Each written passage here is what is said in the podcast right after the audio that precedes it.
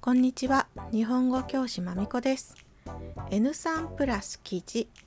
スポーツをするとき何起きる？注目ワード。今回は3つ。1抵抗する。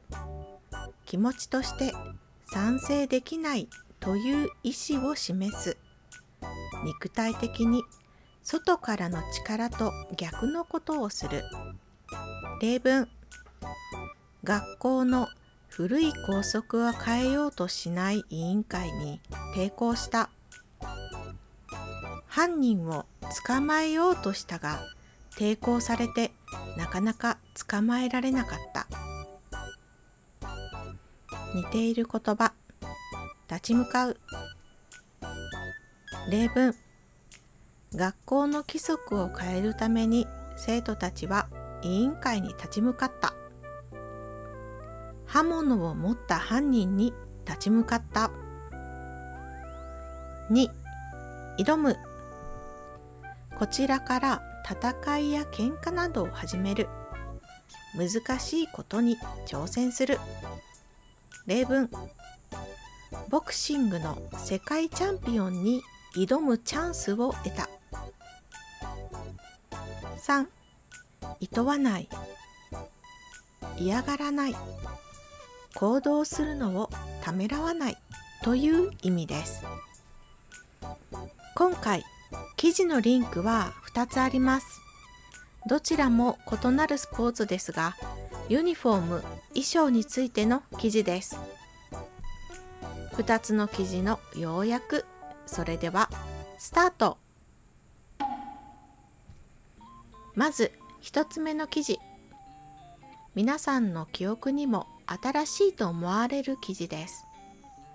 ノルウェーのビーチバレーボールチームは大会規定のユニフォームを拒否し異なるユニフォームショートパンツを試合で着用しましたその大会規定のユニフォームというのはビキニで横幅まで細かく指示されています選手たちは今回のことがおかしなルールを変えるきっかけとなってくれることを願っています。とインスタグラムでコメントしています。さまざまな場所から反響があり著名人たちも彼女たちに賛同しているようです。2つ目の記事。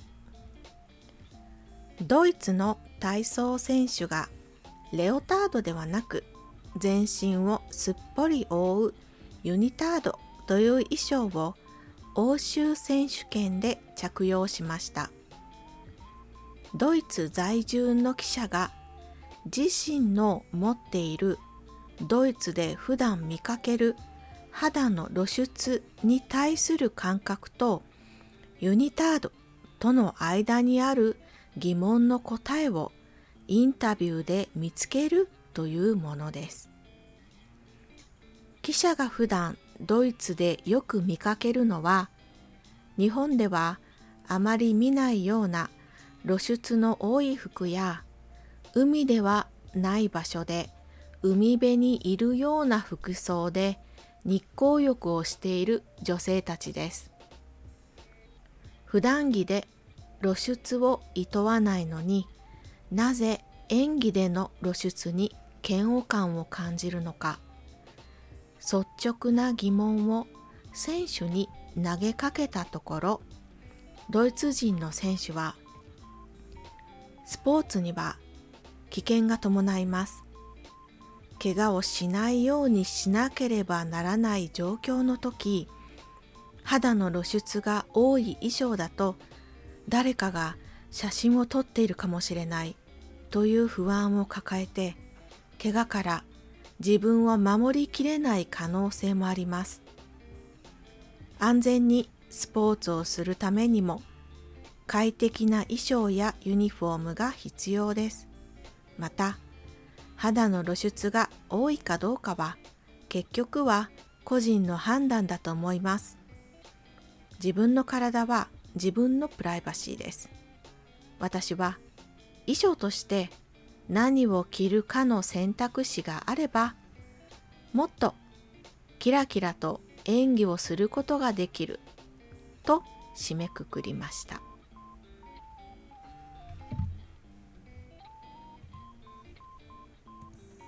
意見。私も服装は個性だと思っているので誰がどこで何を着るかはその人の自由だと思っています。しかし公の場での服装は参加者や主催者に失礼のないようにしなければなりません。信仰なども尊重したいです。アスリートの人たちは常に危険と限界への挑戦をしています。服装で集中力や安全性が脅かされてはいけません。次のオリンピックではそのような煩わしいことがないようにもっと大きな波になればいいです。皆さんの国ではどのように報道されているでしょうか。国によってきっと意見が違うと思いますので日本語の記事と自分の国の記事をより比べてみてはどうでしょうか。今日はここまでありがとうございました。終わり